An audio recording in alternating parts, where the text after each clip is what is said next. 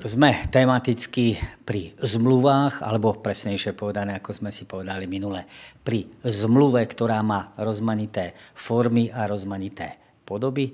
Dneska sa chceme rozprávať o Noachovi, alebo tematicky zmluva pre všetky budúce pokolenia. Ale Noach našiel u Hospodina milosť. To je biblický text. Baktérie sú organizmy príliš malé na to, aby sme ich videli voľným okom, bez mikroskopu. Jednoduchá, zvyčajne okrúhla baktéria nie je ani po 1000-násobnom zväčšení väčšia ako hrot ceruzky.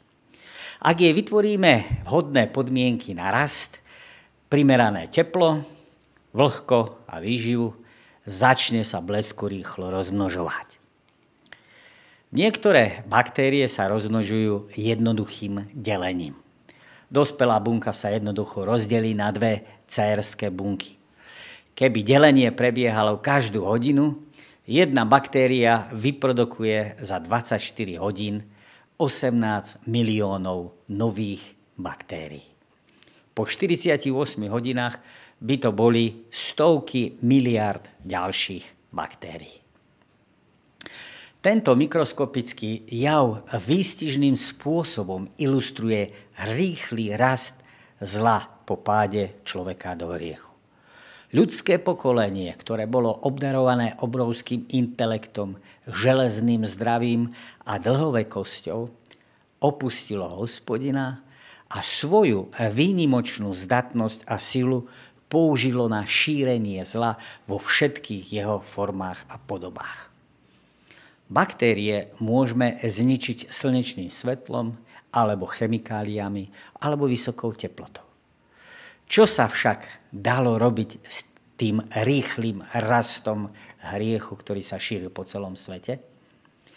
Stúpajúci rast zla a vzbúry sa Pán Boh rozhodol zastaviť celosvetovou potopou. Táto situácia teda tvorí pozadie biblickej správy o zmluve s Noachom. Tá ľuďom ponúkala fyzické a duchovné oslobodenie a záchranu ľudského pokolenia.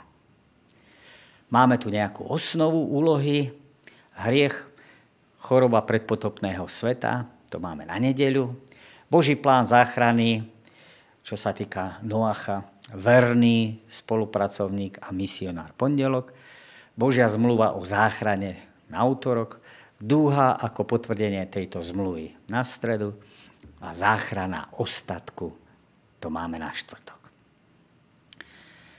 Nedeľa, 11. apríl, pandémia hriechu. A Hospodin videl, že ľudská zloba na zemi je veľká a všetko zmýšľanie ľudského srdca je ustavične naklonené len k zlu. 11. verš. Zem však bola skazená pred Bohom a bola plná násilia. Hriech má v biblickom slovniku veľmi pestrú definíciu. Rozličné nuancie, teda pomenovania a odtiene hriechu, sa vzájomne doplňajú a vytvárajú veľmi pestrý obraz. Poskytujú nám teda celkovú predstavu o hriechu. Hriech je vzbúra, neprávosť, prestúpenie, bezzákonnosť, nespravedlivosť, minutie sa cieľa, pokrivenie a tak ďalej a tak ďalej a tak ďalej. Vo všetkých týchto definíciách môžeme teda vidieť spoločného menovateľa, ktorý je základom pre tieto nuancie alebo odnože hriechu, a to je vzbúra proti Bohu. Pán Boh popísal zámer človeka v Noémových dňoch ako veľmi zlý. Skazenosť ľudí na zemi bola veľmi veľká a všetko ich zmýšľanie srdca bolo ustavične zlé.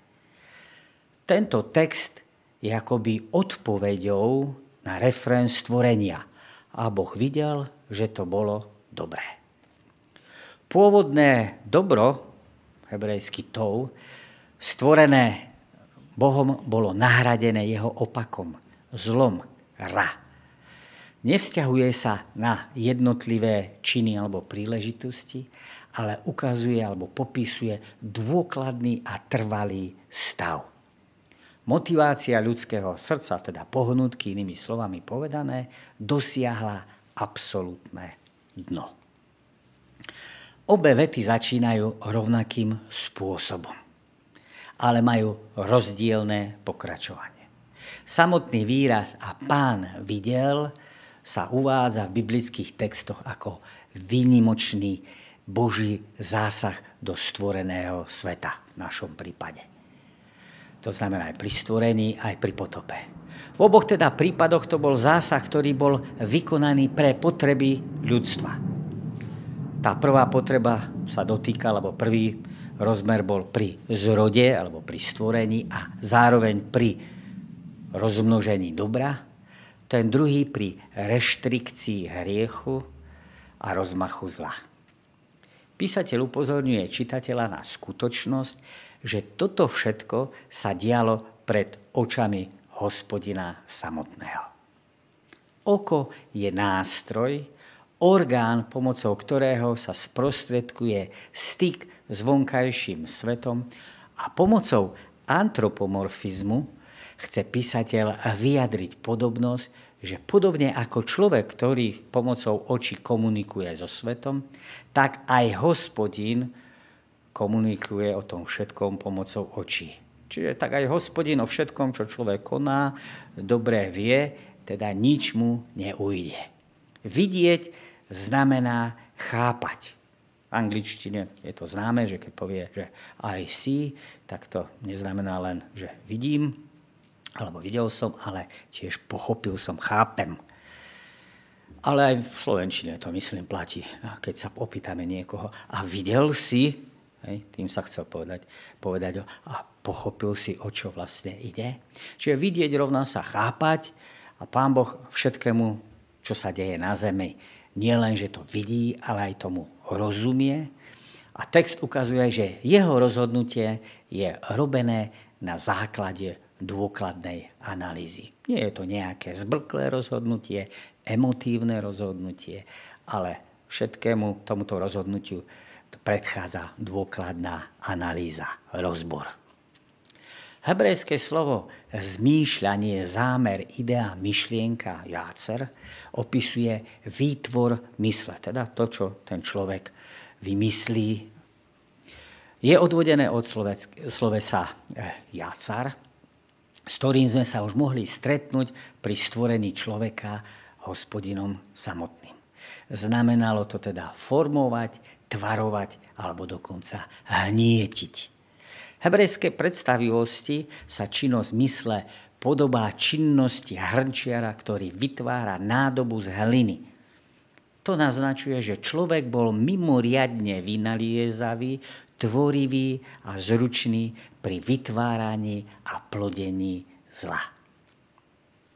To poukazuje na obrovskú moc ľudskej fantázie v oblasti zla, ale zároveň aj na ničivý charakter tejto fantázie. Všetko, čo bolo určené k prospechu a úžitku zeme a ľudstva, bolo zneužité touto fantáziou, touto predstavivosťou, zručnosťou, ktorú človek nadobudol pri tejto činnosti. Zneužívajú sa rozumové, manuálne schopnosti, sexualita, zneužívajú sa všetky zmysly, jazyk, práca. Rejstřík je veľmi široký register. A toto zneužívanie nadobúda stále hrozivejších foriem a takzvané sa teda rozmnožuje.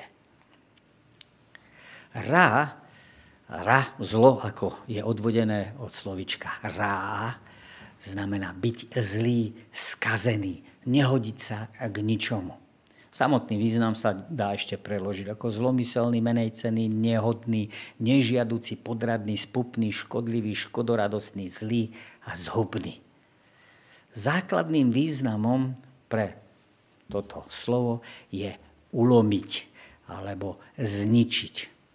A tak teda v tých Božích očiach je človek hodnotený ako ten, ktorý sa ulomil od Hospodina a už sa nehodí k ničomu. Stal sa tým, kto koná zlo v očiach Božích. Pán Boh sa rozhodol, že je potrebné zastaviť masívne a trvalé šírenie hriechu. Totálna zvrátenosť myšlienok, ktorá zasiahla jadro jeho vôle, teda toho človeka a schopnosti, vyžadovalo drastickú akciu. A tak súd mal prísť v podobe ničivej a celosvetovej potopy, ktorá by zničila všetko mäso, teda všetku dušu, všetko telo, všetko živé. Vymažem človeka, ktorého som stvoril z prachu, aj zvieratá. To je biblický text. Zem bola teda naplnená násilím a zlom. V širšom kontexte tu máme dva príbehy, alebo príbehy dvoch bratov. Kaina a Šéta. Máme tu príbeh pozadí dvoch rodokmeňov zároveň, dvoch nasmerovaní, dvoch osudov, dvoch postojov, či dokonca dvoch typov teológie. Máme sa pozrieť na tie udalosti, ktoré predchádzajú tej kapitole samotnej a v tom širšom kontexte vám tieto veci hovorím. Ábel bol ten, ktorý sa venoval pastierstvu, býval v stanoch či jednoducho zhotovených príbytkoch. Neskôr tí Šétovi potomkovia nasledovali jeho príklad, lebo sa pokladali za cudzincov na zemi a hľadali lepšiu, to jest nebeskú vlasť. Písateľ listu Židom 11. kapitole. Keď Kaina stihlo Božie zlorečenstvo, čiže sme v tom širšom kontexte, ktoré predchádza tú potopu sveta, tak odišiel z domu svojho otca. Zamestnával sa obrábaním pôdy, založil mesto, ktoré pomenoval po svojom najstaršom synovi. Odvrátil sa od Boha, prestal uvažovať o prísľube obnovy raja a hľadal si obživu a radosť v zemi postihnutej kliatbou hriechu. Tak sa stal predstaviteľom tých, čo vyznávajú Boha tohto sveta. Jeho potomkovia čoskoro dosiahli významné pozemské úspechy, ale na Hospodina nedbali a jeho zámerom odporovali. Céry ľudské a synovia Boží. V celom texte ide o kontrast medzi týmito dvoma skupinami. Céry ľudské sa stávajú objektom záujmu pre synov Božích. Text dodáva, že to bola krása, ktorá priťahovala mužské pokolenie. Kto sú tieto dve skupiny a koho predstavujú? Názor v tejto problematike dodnes rozdeľuje vykladačov písma. A tak sa všeobecne môžeme stretnúť s troma typmi výkladov. Ten prvý, výklady starých rabínov a novodobá židovská exegéza, sa domnievajú, že synovia božskí sú urodzení a mocní pozemskí vladári a mocnári. A céry ľudské sú potom ženy ľudského bežného pôvodu. Sú nielen pôvabné, ale aj urastené a zdatné. Ten druhý je, že iní to vnímajú, že synovia Boží sú nadľudské bytosti ako anjeli alebo démoni či duchovia. Ako anjeli sa vnímali už v starých židovských výkladoch, napríklad v knihe Enoch alebo knihe Jubileum. V Septuaginte, v starom preklade starého zákona do gréčtiny, u Filona Alexandrijského, Jozefa Flávia, Zvitkoch od mŕtvého mora, ako aj vo výkladoch otcov, ako bol Justin, Irenaeus, Klement Alexandrijský, Tertulian či Origenes. Tento názor je v súčasnosti najviac rozšírený. No a ten tretí, podľa väčšiny cirkevných otcov, alebo podľa tiež Luthera, reformácie, Kalvina, kralických sú synovia Boží, ľudia zbožní a veriaci, a to z pokolenia Šétovo. Zatiaľ čo céry ľudské sú z pokolenia Kainovo. Sú teda protikladom tí Šétovci Kainových detí a Šétovci sú považovaní za zbožných. Tí Kainovci sú teda označení ako tí, ktorí poznali predtým Pána Boha, ale od neho odišli. Tí šetovci, tí sú, ktorí Pána Boha poznajú a sú pri ňom najbližšie. Zmyslom teda oddielu je ukázať, že zbožní šetovci prepadli hriechu tým, že si vybrali manželky pre krásu samotnú, ale tiež pre polygamiu, porušenie manželského základného ustanovenia medzi mužom a ženou, čo sa týka 1 a 1. To, že si berú za ženy, dcery ľudské, Hospodina dráždi. Písateľ to popisuje tak, že synovia Boží si robia, čo sa im zachcelo, čo si oni sami zvolili. A tým sú podozriví, lebo tomu, kto si robí, čo sám chce, sa v starom zákone hovorí, že to je svojvoľník, alebo tiež bezbožník. Taký človek jedná len podľa svojej vôle a normou pre jeho jednanie je on sám. To poukazuje na posun od statusu Božích synov, teda tých, ktorí slúžia Hospodinovi, k statusu bezbožníkov. Jedni sa riadia vôľou Božou, tí druhí sa riadia vôľou svojou. Potvrdzujú aj tvoje skúsenosti rýchle šírenie hriechu. Je možné ho zastaviť? Ak nie, má zmysel sa vôbec snažiť o jeho brzdenie? No keby sme sa nesnažili, tak by nás to už tu prevalcovalo. Poďme sa pozrieť na pondelok. Máme tu Noacha, ale Noach našiel u Hospodina milosť. Toto je Noachov príbeh. Noach bol spravodlivý a bezúhonný muž medzi svojimi vrstovníkmi. A Noach chodil s Bohom. Príslovka avšak dáva nasledujúcu vetu do protikladu predchádzajúceho odseku. Noé teda stojí pre Pána Boha, alebo v takej tej opačnej, kvôli Bohu, stojí v opačnej opozícii, ako bolo opísané, alebo práve opísané to ľudstvo. Vyjadrením nájsť milosť v Biblii sa opisuje postoj prosiaceho k nadriadenému, alebo k nadradenému. Alebo v prípade, že vyššie postavený chce pomôcť človeku bez spoločenského postavenia. Rovnako sa ním popisuje modliaci človek, máme to napríklad v Exode 33. kapitole. Celú vetu nájsť milosť v Božích očiach však je možné nájsť iba v Exode 33.17, kde sa Pán Boh prihovára Mojžišovi. Noach, Chén, milosť hebrejsky Chén, je reverziou, čiže spätné čítanie mena Noach. Táto slovná hračka nám ukazuje cestu z potopy na potrebu obrátenia sa, na potrebu plného spoľahnutia sa na dobrotu, milosť Božiu. Slovo milosť patrí do právnej terminológie a označuje situáciu, kedy dostal niekto niečo zadarmo bez toho, aby si to zaslúžil. Po potope sa opäť ponúka obnova zmluvného vzťahu, pretože Pán Boh sa stáva zárukou alebo základom Noachovej istoty. Ako zmluvu zachovávajúci Hospodin zasľúbil, že bude chrániť členov rodiny, ktorí budú ochotní žiť v zmluvnom vzťahu s ním.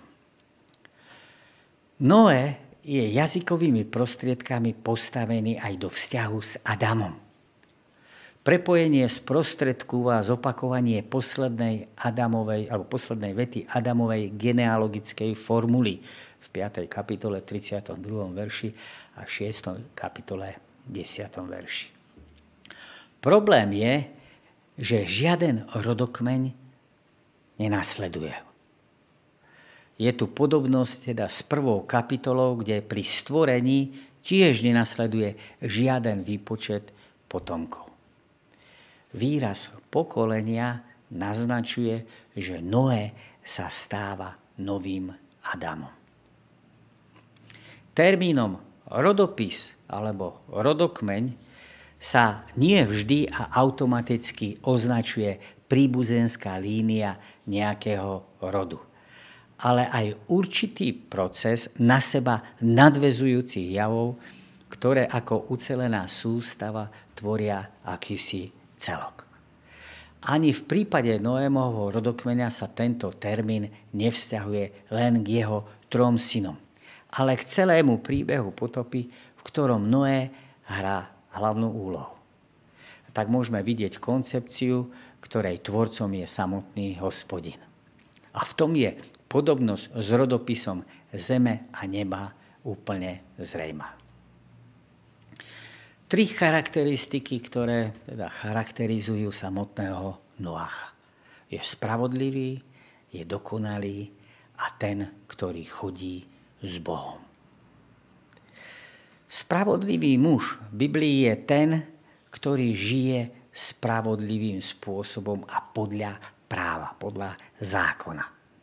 Právo predstavuje Boží poriadok, ktorý je vložený do sveta pri stvorení a konkrétne vyjadrený v zákone danom Izraeli na Sinaji. Spravodlivosť je také usporiadanie vecí, ktoré je v súlade s Hospodinovými pokynmi, s jeho rádom, s jeho vôľou alebo s jeho riadením. Spravodlivosť môže byť len tam, kde vládne Boh, a je synonymom pre Božie kráľovstvo. Spravodlivý človek svojim životom Božiu spravodlivosť odráža, zaisťuje a zároveň svojim životom dosvedčuje, zjavuje. Byť dokonalý je vlastnosť, ktorou sa v Biblii len zriedka kedy charakterizuje človek. Vyjadruje myšlienku úplnosti alebo dokonalosti. Ale pozor, v našom prostredí je to častokrát zaťažené eticky a vyvoláva v poslucháčoch potrebu, že on sám, človek, sa musí nejakým spôsobom sám zdokonaľovať. Ten text to ale nehovorí. Tiež to môže byť zaťažené stredovekým konceptom dokonalosti. To znamená, že ľudia rozmýšľajú bez hriešnosti. Biblické chápanie dokonalosti rozlišuje Božiu, to je absolútnu dokonalosť, a ľudský stupeň dokonalosti, ktoré by sme mohli prirovnať k študentom alebo žiakom treba základnej školy. Každý je na tom svojom stupni nejakým spôsobom dokonalý. Že dosiahol tú úroveň vedomosti prvého stupňa, alebo teda prvej triedy, druhej triedy, tretej triedy a tak ďalej a tak ďalej. V mnohého prípade to neznamená, že bol úplne teda bez hriechu, alebo že dosiahol stav svetosti a už nikdy nezhrešil. To nie je možné. Až keď príde Pán Ježiš. Bol spravodlivý preto, alebo vyhlásený za spravodlivý, a to je ozva Nového zákona, lebo udržiaval správny vzťah Pánu Bohu. Mal správne zameranie, že sa Bohu odovzdal, alebo môžeme povedať, že na ňom lipol. Termín dokonalý teda vykazuje známky relativity. Označuje skôr dokončenie úmyslov a vôle k činom pre dobro a pravdu. Bez toho, aby tieto dobré úmysly dospeli až k uspokojivému výsledku. Čo niekedy tie pohnutky sú dobré a Pán Boh sa pozerá na tie pohnutky. Niektoré veci vôbec nemusíme spraviť ani vysloviť, ale Pán Boh vidí, čo sme si mysleli aj čo sme chceli vykonať. Takýto teda môže vykazovať aj nedostatky bez toho, aby strátil prívlastok dokonalý. A chodil s Bohom. Noé je potomok Enocha. Takže by sme mohli povedať, že to mali v rodine. Výraz chodiť s Bohom znamená alebo popisuje stav, kedy je človek Pánu Bohu veľmi blízko. Žije s ním v rovnakom rytme. Jedná sa o životný štýl, ktorý je s Bohom v súlade. Mohli by sme povedať, že Noé drží, teda po duchovnej stránke, krok s Bohom. Spravodlivý, bezúhonný, chodiaci s Bohom. Ako by to mohlo platiť aj o tebe? V čom konkrétne cítiš potrebu Božej milosti? Utorok, 13. apríl, zmluva s Noachom. A postavím svoju zmluvu s tebou a vojdeš do korábu ty, aj tvoji synovia, aj tvoja žena, aj ženy tvojich synov a spolu s tebou.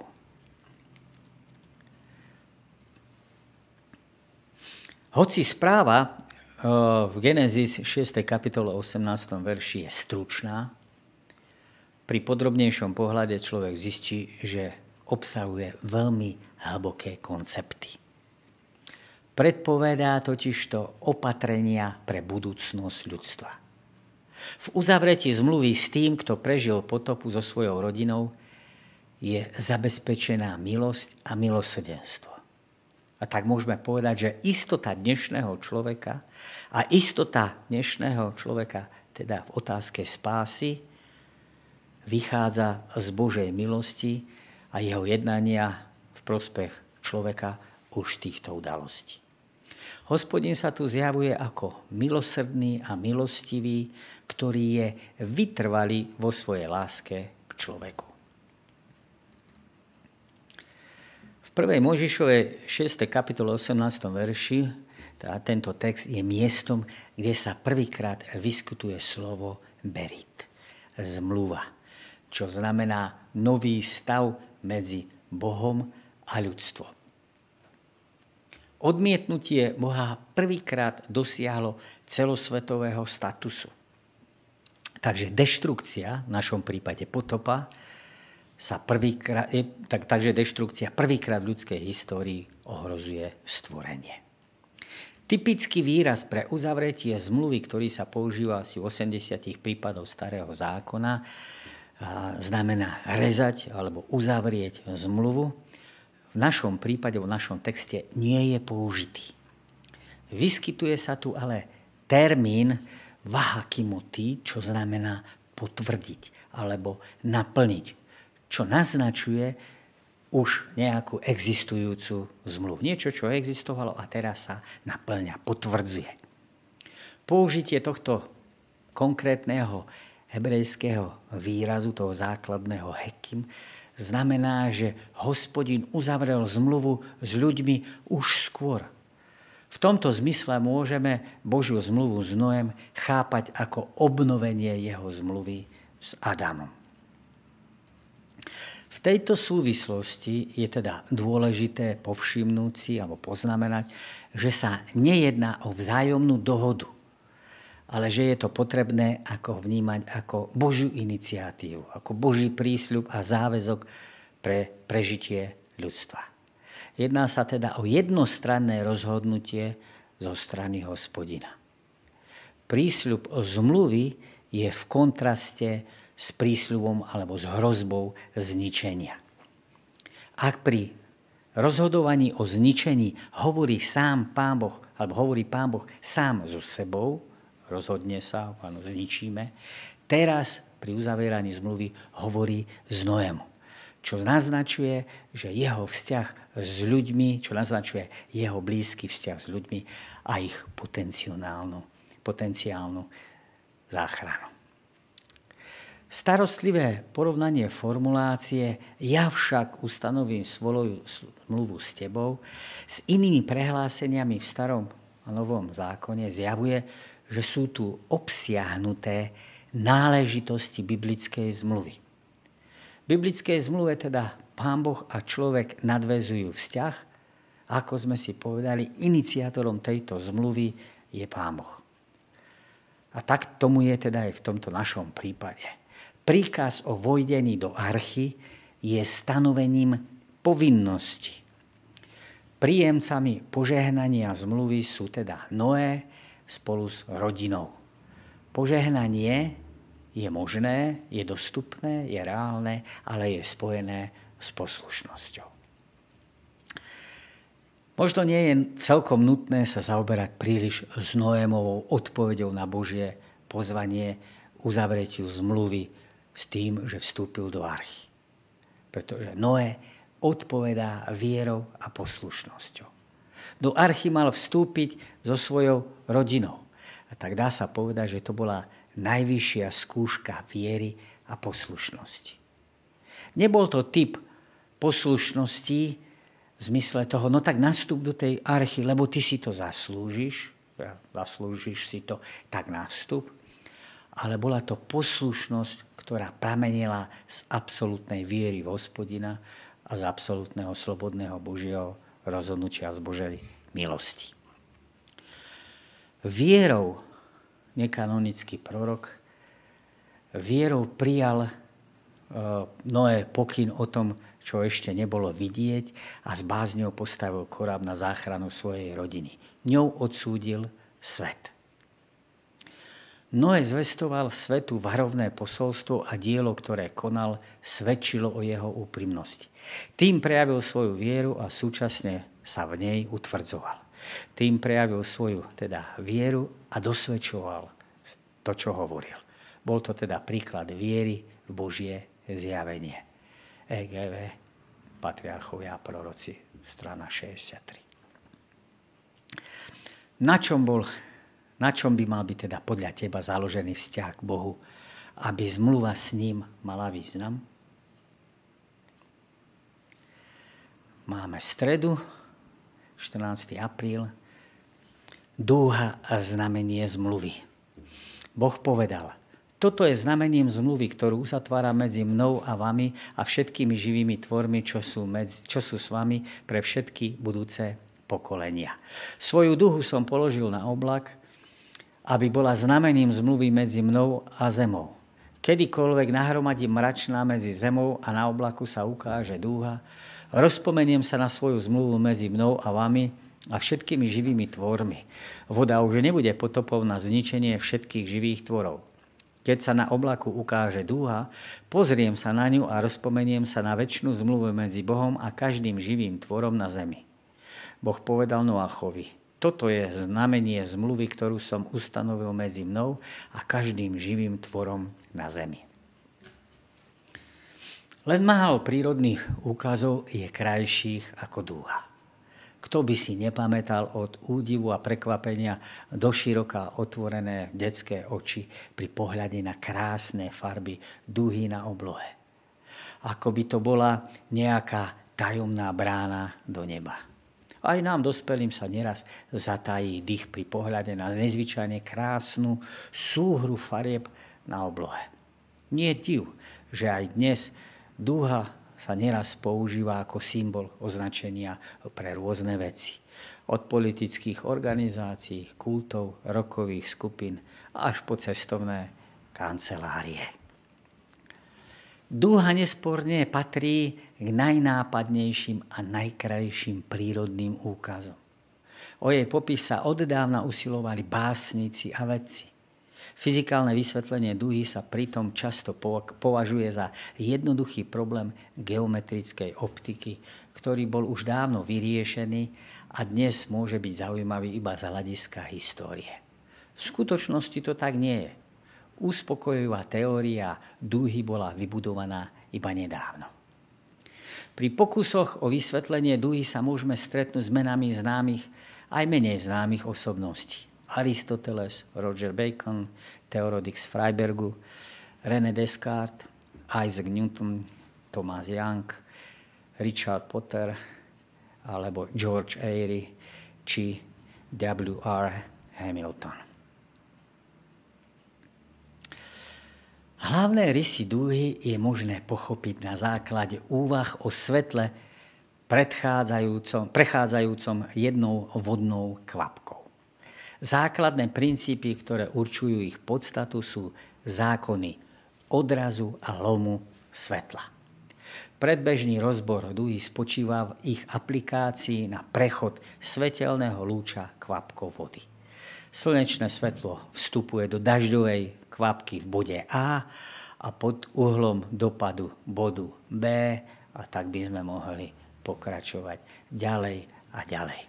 Ale my sa vráťme nášmu teologickému posolstvu. Genesis 9. kapitola 8.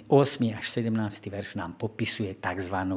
postpotopnú zmluvu, ktorú Pán Boh uzavrel s Noem, s Noachom a jeho rodinou. V rozsahu zmluvy sú zahrnuté aj zvieratá, čo ukazuje na rozsah alebo zameranie na šírku Božej milosti, že táto milosť nezávisí na porozumení alebo poslušnosti Božích príjemcov, ale závisí jedine od Hospodina. Táto zmluva je prvou a jedinou v Biblii, ktorá je rozsahom univerzálnou. Niekedy táto zmluva je označená ako bezpodmienečná zmluva, lebo sa nezmienuje o žiadnych konkrétnych podmienkach alebo záväzkoch kladených na človeka. Takto o tom rozmýšľajú jedni učenci. Iní však s tým nesúhlasia a chápu tieto kondície alebo tieto podmienky vo veršoch 1 až 7. A tak, hoci nemáme úplne jasne definované výslovné záväzky, že by to tam bolo explicitne napísané, predpokladá sa, že sú tzv. Implicitné, to znamená skryté, nevyslovené alebo vnútorne obsiahnuté, lebo tie podmienky sú súčasťou všetkých zmluv. Od verša 9 až po 17 máme zaznamenanú poslednú časť povodňovej správy, ktorá zahrňa posledné tri Božie slova k Noémovi vo veršoch 8., 12. a 17. Tieto slova sa týkajú slávnostného otvorenia Božej zmluvy. Fráza ustanovujem svoju zmluvu sa vyskytuje trikrát a vyznačuje jej štruktúru. Na začiatku vo verši 9., na konci ako zahrnutie alebo zhrnutie v 17. verši a uprostred po prvom Božom slove v tom 11. verši. Fráza je tiež odpoveďou na prvé Božie slovo, na ten prvý príhovor Pána Boha k Noémovi v 6. kapitole 18. verši o zmluve a stanovuje vlastne, alebo definuje, že teraz sa ten sľub, ktorý bol daný v 6. kapitole 18. verši, teraz sa ten sľub uskutočňuje, teraz sa ten sľub plní. Kým text od 1. až po 6. verš korešponduje so 6. dňom stvorenia, čiže 1. a 6. verš hovorí o zvieratách a o to, čo bolo v 6. dni, čiže tie veci sú v korešpondencii, v vzájomnom súlade. Naša pasáž má čo dočinenia so 7. časťou stvorenia, alebo so 7. dňom stvorenia, so sobotou. Zaujímavosťou textu 9 až 17 je výskyt 7 výskytov slova zmluva, berit, vo veršoch 9, 11 až 13 a 15 až 17. V týchto veršoch máme teda 7-krát to slovo berit, zmluva. Je významné, že jediná ďalšia biblická pasáž, ktorá používa špecifický výraz znamenie zmluvy, čiže 9. kapitola 12 až 13 a 17, zahrňujúce vesmírny kontext, sa týka soboty. Exodus 31, 12 až 17.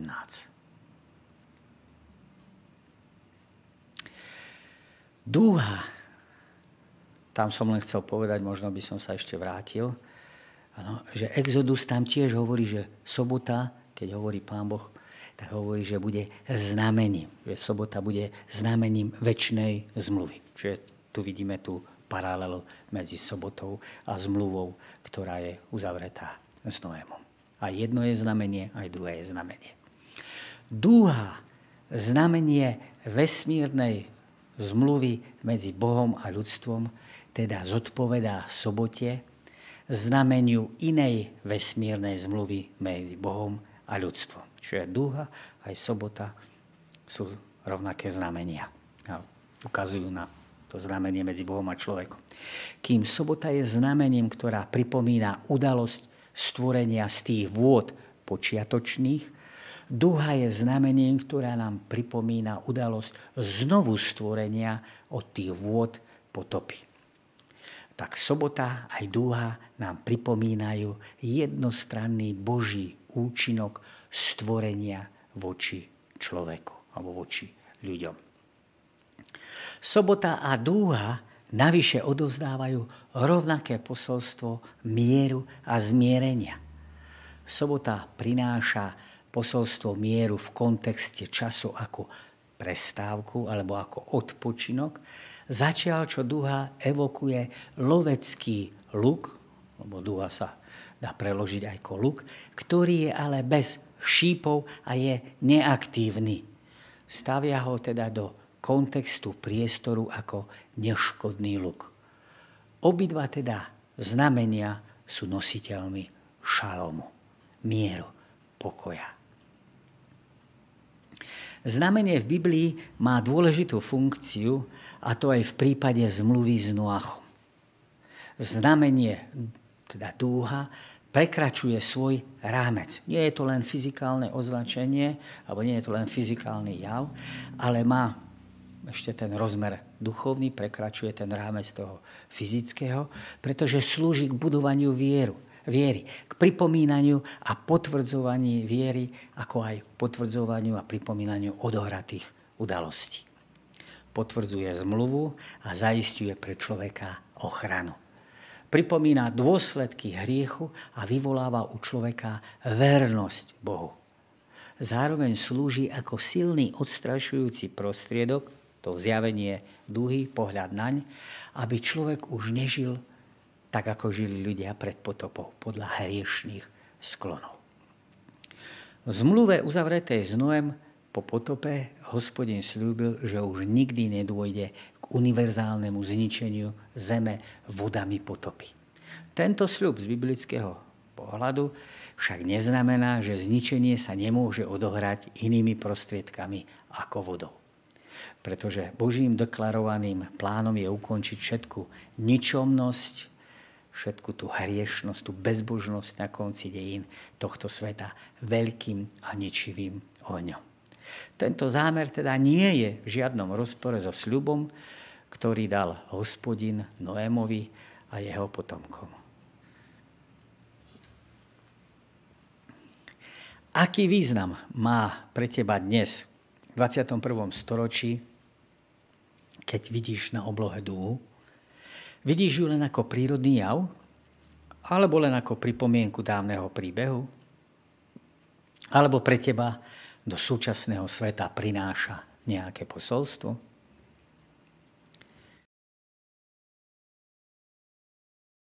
Štvrtok, 15. apríl, ostal iba Noach. Boh zahubil všetky bytosti, čo boli na povrchu zeme, ľudí, dobytok, plazy a nebeské vtáctvo. Všetko, čo bolo vyhubené zo zeme, zostal iba Noach a to, čo bolo s ním v korábe. V tomto verši nachádzame prvú zmienku o koncepte ostatku v písme. Výraz ostal pochádza z ďalšieho slova, ktorého koreň znamená šar a ktorého koreň je v starej zmluve použitý na miesta, kde sa hovorí o Božom ostatku. Boh ma poslal zachovať vás ako zvyšok na zemi a udržať vás nažive pre veľké vyslobodenie. 1. Mojžišova 45. kapitola 7. verš. Alebo u Izajáša, kto zostane na Sione a kto prežije v Jeruzaleme, bude sa volať svätým. Všetci, čo sú zapísané v Jeruzaleme pre život, Izajáš 4.3. V ten deň Pán druhýkrát vystrie ruku, aby vykúpil zvyšok svojho ľudu, 11.11. Izajáš. Vo všetkých týchto prípadoch, teda vo všetkých týchto slovách vyznačených kurzívou, tak tieto slova súvisia výrazom ostal, alebo ostatok zo 1. Mojžišovej 7.23. A zostal iba Noé a tí, ktorí boli s ním v korábe. Verš 23. predstavuje vrcholný bod v opisovaní ničivých účinkov vôd potopy. V kontexte má sloveso vajíšar, teologicky teda zostal, teologický význam zvýraznený príslovkou iba alebo len. Táto na jednej strane a príslovka podčiarkuje prísnosť Božieho súdu nad zemou, na druhej strane zaraďuje Noého medzi vyvolených, ktorí sú v zhode v úvodným predstavením ako Noéma, ktorý našiel milosť u Pána. 6. kapitola 8. verši. Božia zvrchovanosť a kontrola sú potvrdené opakovaním slovesa zahubil, ktoré je použité aktívnym spôsobom, ale tiež máme tam tzv. Passivum divinum, čo je výraz, že je to Božia aktivita, vychádza to od Pána Boha a týmto je konštatované, že oni vyhynuli. Takže máme tam to aktívne, Pán Boh koná a to passivum divinum znamená, že to pochádza od Hospodina. Pasívna forma slovesa sa vzťahuje aj na tých, ktorí ostali v arche, čo znamená, že vyhubenie aj záchrana je len a len záležitosťou Najvyššieho. Ako rozumieš na základe týchto uvedených veršov slovu ostatok? Ako súvisí zmluva s myšlienkou ostatku? Málo študentov písma si uvedomuje, že prvý výslovný výskyt myšlienky na ostatok v Biblii sa nachádza práve v našom texte. Slovo teda preložené ako ostal, tak ako sme si povedali šár, sa vyskytuje v rôznych podobách v Starom zákone. Máme ešte však starší odkaz na ostatok, ktorý je ale není explicitný, jasný, zrejme jasne pomenovaný, ale znova implicitný, skrytý, naznačený. A je to ostatok, ktorý označuje muža menom Kain. Do času je ten Kain jediným synom, alebo ostatkom, ale o tento ostatok Hospodin záujem nemá.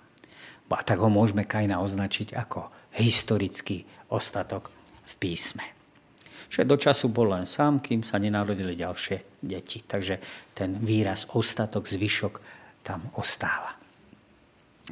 Na rozdiel od tohto implicitného odkazu na myšlienku ostatku v prípade Kaina je v našom texte odkaz na ostatok oveľa plnší, významnejší.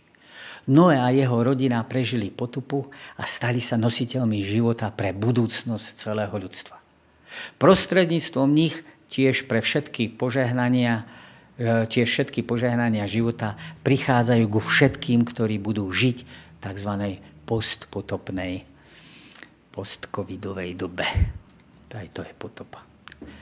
Nemôžeme prehliadnúť skutočnosť, že pozostatkom, ktorý premohol prvú celosvetovú katastrofu, boli ľudia viery, teda ľudia dôvery. Potopa sa v písme svetom stáva reminiscenciou, pripomienkou konca sveta. A to je pre nás dôležité. Pretože ostatok, ktorý bude zachránený na konci, budú ľudia, ktorí na Božie pozvanie budú odpovedať vierou a tá viera sa prejaví poslušnosťou. Budú teda správnym spôsobom zameraní na Pána Boha, budú s ním v správnom vzťahu, budú mať teda správny smer, lektor.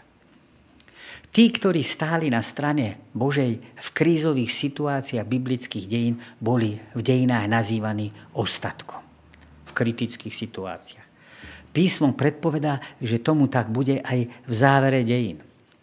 Posolstvo ostatku pred druhým príchodom Krista sa podobá Noachovmu posolstvu. Viera v Pána Boha, výzva, dôveru k tomu, čo Pán Boh hovorí, k jeho slovu a zároveň táto viera má byť nasledovaná poslušnosťou Božím prikázania. Trojanelské posolstvo je teda posolstvom ostatku. A toto posolstvo pred druhým príchodom Krista spolarizuje, rozdelí svet, musíme povedať aj cirkev, na verných a neverných. Otázka znie, na ktorej strane chceš stáť ty už dnes. Aj v posledných dňoch bude mať Hospodin svoj ostatok. Ako rozumieš jeho poslaniu vo svetle príbehu o Noémovi? Bol to človek dokonalý? Aký bol jeho vzťah k druhým? Izoloval sa od nich alebo im slúžil? V čom ťa príbeh Noacha môže inšpirovať? Milé sestry, milé bratia, ďakujem vám za pozornosť. Spolu sme ukončili naše teleštúdio, že sme sa týmto telemostom mohli spájať. Ako som avizoval na začiatku, tí, ktorí ste to nepočuli, tak tento prenos priamy náš končí. A vzhľadom na rozvoľnenie situácie a úsvite dobrých správ sa budeme, dúfam, čo nevidieť, stretávať spoločne. Prajem vám Božie požehnanie, buďte opatrní a buďte ostatkom v tomto svete tým, že budete slúžiť ľuďom, ktorí sú okolo nás. Do počutia niekedy a dovidenia. Dúfam, že nie pri ďalšej covidovej alebo inej problematike, ktorá ľudstvo môže zastihnúť, ale pri radosnejších chvíľach. Do počutia.